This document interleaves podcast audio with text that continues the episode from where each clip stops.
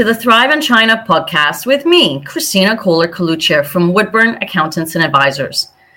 Our daily episodes on solving your China business pain points are there to help China leaders, managers, and entrepreneurs with the daily struggles they may be facing while setting up and operating in China. We look at corporate administrative battles such as tax planning, incorporation, accounting, HR issues as well as cultural and language nuances that may occur. Please share the link to our episode. Our mission is to help as many people who are struggling to do business in the China market. If you would like to schedule a call, please click on the link in the comments section of the episode. And if you would like to learn more about Woodburn Accountants and Advisors, then head on over to our website at woodburnglobal.com. Enjoy.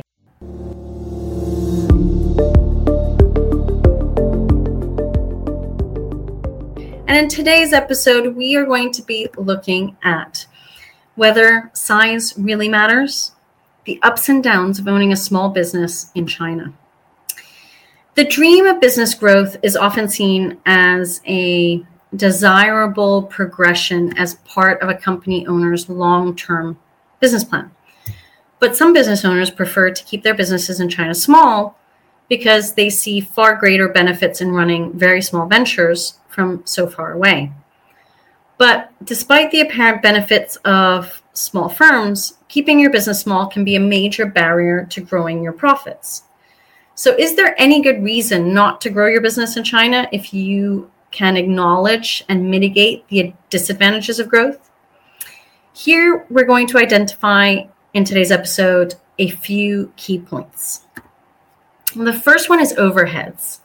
Now, it may seem an obvious point, but the fewer employees you have, the lower your salary bill and the lower the cost of business premises or office space.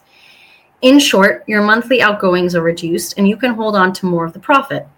In addition, a leaner organization means you can operate the business more efficiently. And with the flat management structure characteristic of a small business, decisions can be made quickly, giving your new China business the flexibility to adapt quickly to market forces, which is generally a luxury most larger companies lack. And in China, it would seem many foreign invested companies recognize those advantages, whether they're on their way to higher growth or choosing to remain small. The Chinese government can provide benefits to smaller foreign investors in China by giving tax incentives, for example. But this assistance exists to help entrepreneurs establish new businesses, not to restrict their future growth. And the reality is that a small staff and lower overheads aren't always advantageous. Staying small may give you those efficiencies in your management structure, but you never grow. Not only will you be limited in the size and scope of the business you can take on.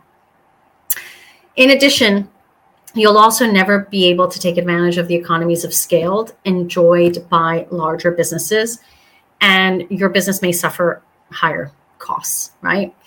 This affects your purchasing power.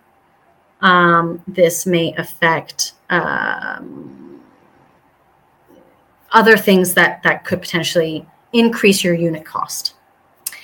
The second is the ups and downs of hiring talent the the the draw of being closer to the customer or client is attractive to many employees and staff who enjoy being part of a small team can often be um, rewarded with close communication and collaboration with the business owner as well as the satisfaction of being able to input ideas and deliver new services or products to market much faster as a result of fewer decision makers this gives the business owner a distinct advantage over larger competitors and allows you to be nimbler in correcting any service or production issues. Furthermore, keeping your business small means you can be quick to adapt according to feedback and quick to handle any negative PR more effectively. But there's a drawback. Even though many small businesses offer non financial perks as well as the opportunities to stay close to um, the creative and decision making process, the inescapable truth is that in most cases, larger companies in China can afford to pay employees more and are therefore more likely to attract the best talent. And the key takeaway here you'll only ever compete in the Chinese market for top talent if you're constantly striving for growth. Employees want to see the company growing, they want to see you getting bigger.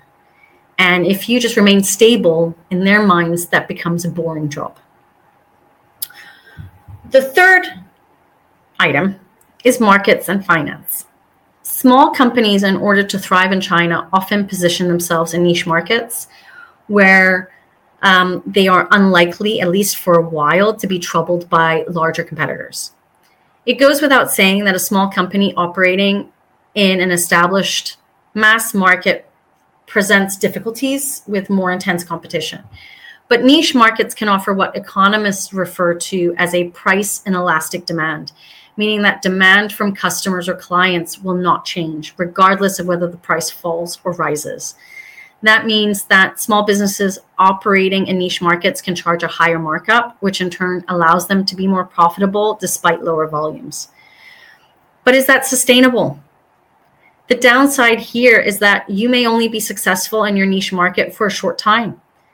When larger organizations come along, they can compete on price because their size allows them to take advantage of economies of scale. And if you decide you want to scale up your business to keep pace with your competitors, you'll need to finance that growth. And that presents another problem for a small China business owner. Whilst larger and established SMEs can use their track record and growth to help secure finance, for small businesses, bank finances where available can be expensive. And if you can secure investment from angel investors or venture capitalists, business owners will often have to surrender much more equity in their venture than they might otherwise have liked. Um, the bigger and more established you are, the less risk you present to potential lenders. The last point that I want to highlight is the personal touch versus name recognition. Bringing with it a heightened appreciation of the value of each customer in China, the personal touch can give a small boutique business a competitive advantage over bigger rivals. For a start, they'll know that your company's staff will have detailed individual knowledge of each and every client and are likely to see a client through every stage of their engagement with your company. Why? Because when staff members in China and a small business are closer to the customer, they have more of a stake in that transaction and assume higher levels of responsibility. And the upshot of that is that they're much more likely to show higher levels of engagement that personal connection to the Chinese client or customer can really pay dividends. Um, but there's a dis- downside here too. The bigger your business, the more money and time you can spend on brand building and marketing in China. And when you, as a business owner, spend the majority of your time at the coal, coal face of your business, liaising and selling to customers, you'll have little time to develop your brand. The key takeaway here is you don't have to sacrifice the loyalty of existing customers in order to appeal to a wider market, and nor should you. Whichever camp you fall into, as many companies in China who have been through the growth phase will attest, it always pays to remember how you did things as a small business and why they were important at that time in your China startup phase.